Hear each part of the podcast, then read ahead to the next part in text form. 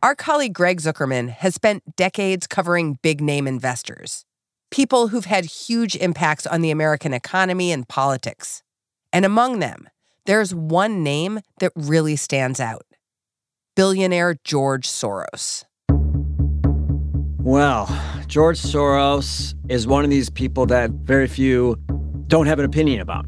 People often loathe him, despise him, demonize him, and others have a lot of respect for him still on Wall Street. A divisive figure. Yeah, very few people are as divisive. George Soros is the puppet master. He'll go to a person holding a sign who gets paid by Soros or somebody. It's almost like he's an evil person in a Batman movie.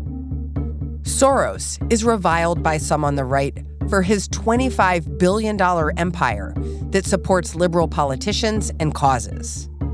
And now the 92 year old is planning for the future. And he's decided which of his five children will run his organization.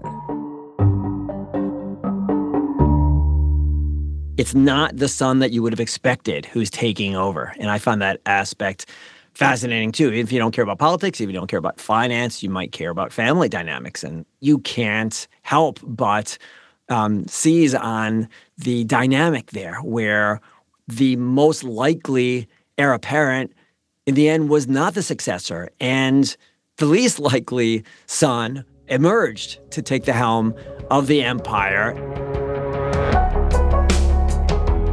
Welcome to The Journal our show about money, business, and power. I'm Kate Linebaugh. It's Friday, June 16th.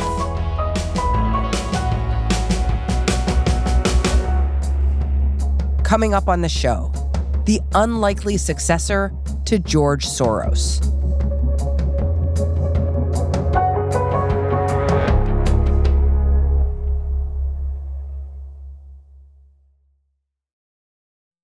This episode is brought to you by Global X ETFs. Looking to invest? Start your journey by exploring exchange traded funds with Global X ETFs. Exchange traded funds, or ETFs for short, create baskets of stocks, bonds, and other assets that you can buy in a single trade. Global X specializes in ETFs that track emerging trends, like the rise of artificial intelligence, as well as strategies aimed to generate income potential. Visit globalxetfs.com to discover how you can get started.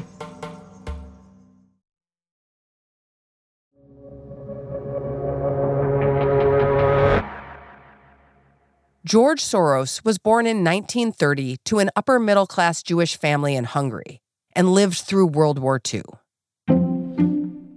So he survives the Holocaust. He goes to school in London and he becomes a member of the, the financial community. He becomes a speculator and he starts early on a speculative firm, a hedge fund. He left uh, investment banking career to do that, to trade and make bets on global markets. He became a U.S. citizen in 1961, and he pioneered a strategy of making big trades based on economic data from different countries. And what does that mean? Well, that really means just making any kind of bet. We're talking stocks, we're talking bonds, we're talking currencies. Uh, in any kind of market all over the world, he would try to anticipate where the world was going. So, as opposed to figuring out where Microsoft earnings are going or Apple's, etc., he was looking for broader trends, economic, political trends as well, and trying to bet on them, which is really difficult to do, but there's a lot of upside. And what is kind of his most famous trade?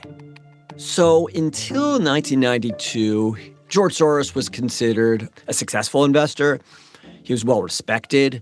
People on Wall Street knew him, but no one else beyond the confines of Wall Street really uh, recognized who this individual was. And then came his big bet on the British pound, uh, or against the British pound. They call it Black Wednesday, the day that currency speculators broke the Bank of England. The bank and British. This was 1992. England was in the midst of economic turmoil, and the country's leaders were trying to reassure people. But Soros and his colleague Stan Druckenmiller weren't convinced and decided to bet against the British pound. And they were right. The pound plunged. And that single bet netted them more than $1 billion. And after that, he became a household name, not just on Wall Street, but elsewhere, uh, partly because of the, the amount of money that George Soros made, but also because what he was doing was making a prediction, anticipating problems, and even, you could argue, accelerating the uh, issues within these currencies. That was the beginning of how he became something of a boogeyman for governments around the world. It's one thing to buy and sell stocks, but to bet against a country's currency that is something that government leaders don't want to see. And George Soros, there, there was a bullseye placed on him, and, and he did it to himself to some extent. While Soros was building a name for himself as an investor, he was also getting involved in politics. George Soros was a wealthy man, and he felt a need to do more than just spend his money on yachts and homes. At first, he kind of kept his money local, spent money to upgrade Central Park, and did some local, not controversial activities. And then he looked abroad and he said, I'm from Europe. I'm going to help Europe, Eastern Europe, especially after the fall of the Berlin Wall. He was helping build democracies in Eastern Europe and elsewhere, educational institutions, universities, and the like. And frankly, most everybody embraced what he was doing. But that all changed when he started um, focusing on the United States. Soros strongly disagreed with President George W. Bush's decision to invade Iraq in 2003. And so Soros set his sights on stopping Bush's reelection the next year. Here he is speaking to reporters at the time. If we re-elect President Bush, we are telling the world that we approve his policies and we shall be at war for a long time to come. Bush won re election by a narrow margin. Since then, Soros and his philanthropic organization called the Open Society Foundations have been targets of the right for funding progressive and liberal causes. Well, the most controversial position over the last few years has been his support for progressive district attorneys and their campaigns for election. But people on the right and even kind of center right will say that these are candidates who have been weak on crime and have embraced policies that they would argue haven't been helpful to this country. They would argue that crime has risen and they blame George Soros. But I would also note that these are elected district attorneys. So it's not like George Soros has installed them in office. And it's also not clear the connection between the district attorneys and uh, any rise in crime. So George is now 92 years old, and he's been looking for his successor for a long time. One of his sons, Jonathan, was seen as the heir apparent. What happened there? Jonathan Soros was seen as an heir apparent. He had the qualifications on paper to run the empire, and that's what people expected. The problem arose in that they've got personalities that are just a little bit different. We're talking George and his son, Jonathan. So George can kind of act um, on the seat of his pants to some extent. He isn't as analytical as Jonathan. Jonathan takes his time with decisions. They started butting heads, and they each were hurt um, by each other. They felt not heard. They were insulted. They felt their positions weren't being respected. And it became an issue, it became a problem. And as a result, Jonathan said, you know what, I'm going to take a step back. He also was feeling a little bit uncomfortable working and living in his father's shadow. So he made a decision to step back, and George made a decision to look elsewhere for an heir apparent. What happened? Where did George look? So it didn't work out for Jonathan Soros. He left the organization, did his own thing, left disappointed but not crushed. And that created an opening and an opportunity for someone else to step up. And the person who stepped up is someone unexpected. Roman Roy. Roman Roy, you could argue, yes. The younger son, referring to the HBO show Succession. I mean, you really want me at ATN? More, Romulus. More. I need you. Exactly, yes. As I wrote the story, I couldn't help but think about fiction and the succession story and life uh, imitating fiction. So there is an element of commonality there in that a very unlikely successor emerged for the Soros empire, and that's Alex Soros. Coming up, who is Alex Soros?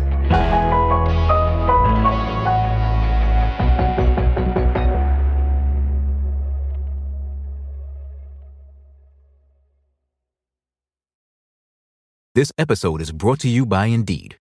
We're driven by the search for better, but when it comes to hiring, the best way to search for a candidate isn't to search at all. Don't search, match with Indeed. Use Indeed for scheduling, screening, and messaging so you can connect with candidates faster. Listeners of this show will get a $75 sponsored job credit to get your jobs more visibility at Indeed.com slash journal. Terms and conditions apply. This episode is brought to you by KPMG. The people at KPMG make the difference for their clients. Talented teams leveraging the right technology to uncover insights that illuminate opportunity. KPMG teams together with their clients, working shoulder to shoulder to help grow and transform their enterprise.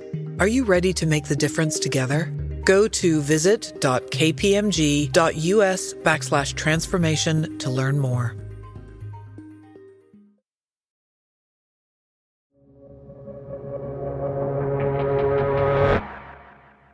Alex Soros is 37. He's the fourth of his father's children.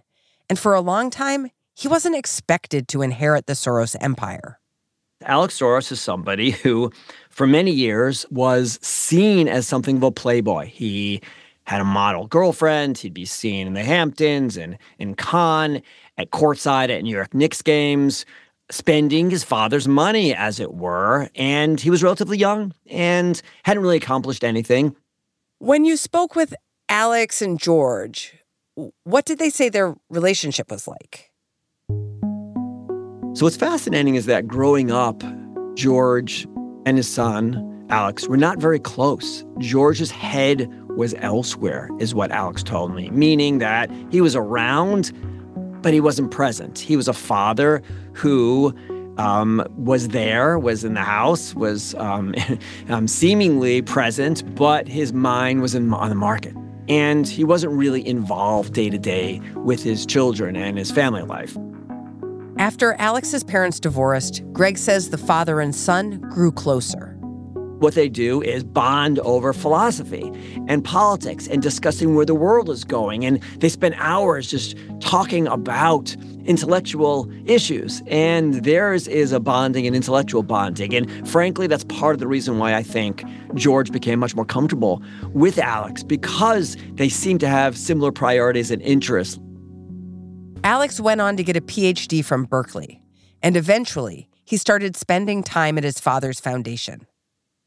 Early on, people were not impressed. He didn't say much in meetings. That which he said wasn't the most impressive. There wasn't anything uh, deep and, and thoughtful necessarily. He didn't strike anybody as an obvious successor for George. And to his credit, I think Alex realized that he had much to learn. So he set out to educate himself and he would travel the world, go places like the Amazon, meet with indigenous leaders, advocate for their cause, go to Latin America, visit the offices for the foundation all over the world. And he started playing a bigger role within the organization. And slowly but surely, he earned respect, not only of his colleagues, but also of George. What are some of the things that he's done at the foundation?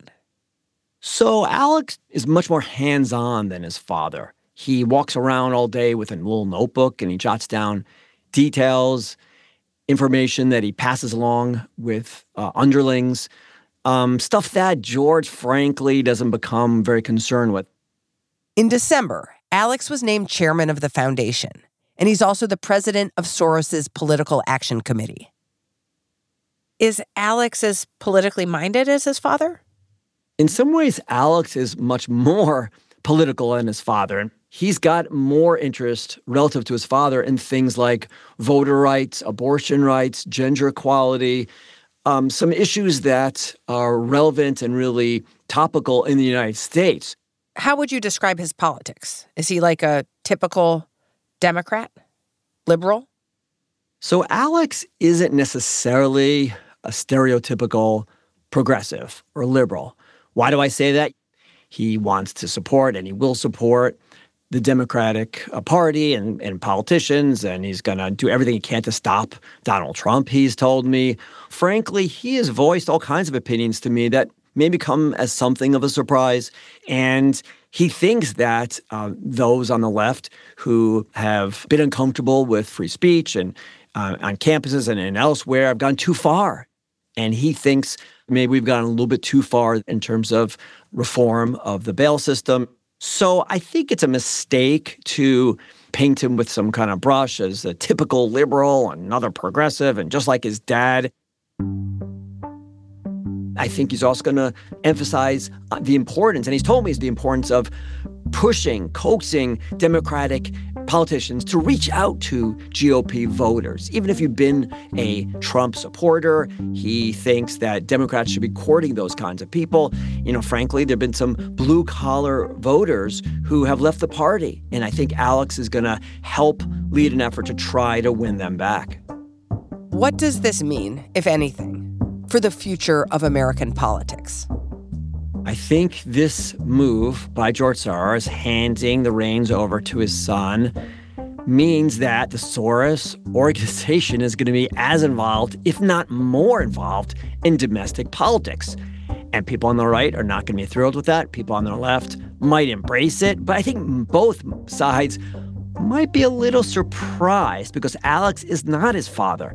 And I think we're going to see some differences. And those differences are going to emerge over time. I think he's got his work cut out for him.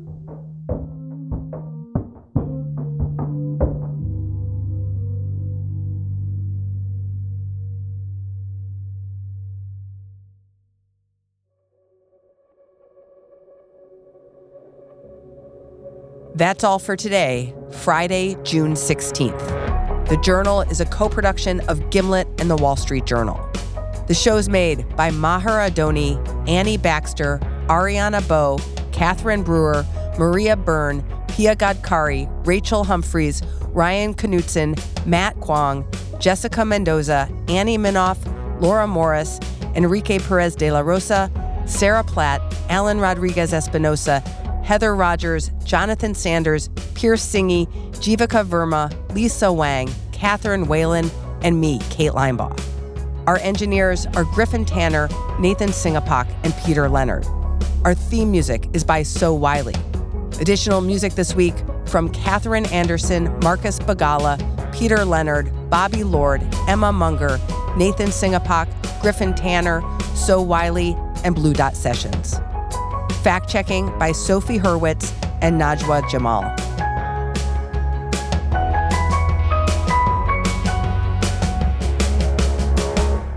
Thanks for listening. See you Monday.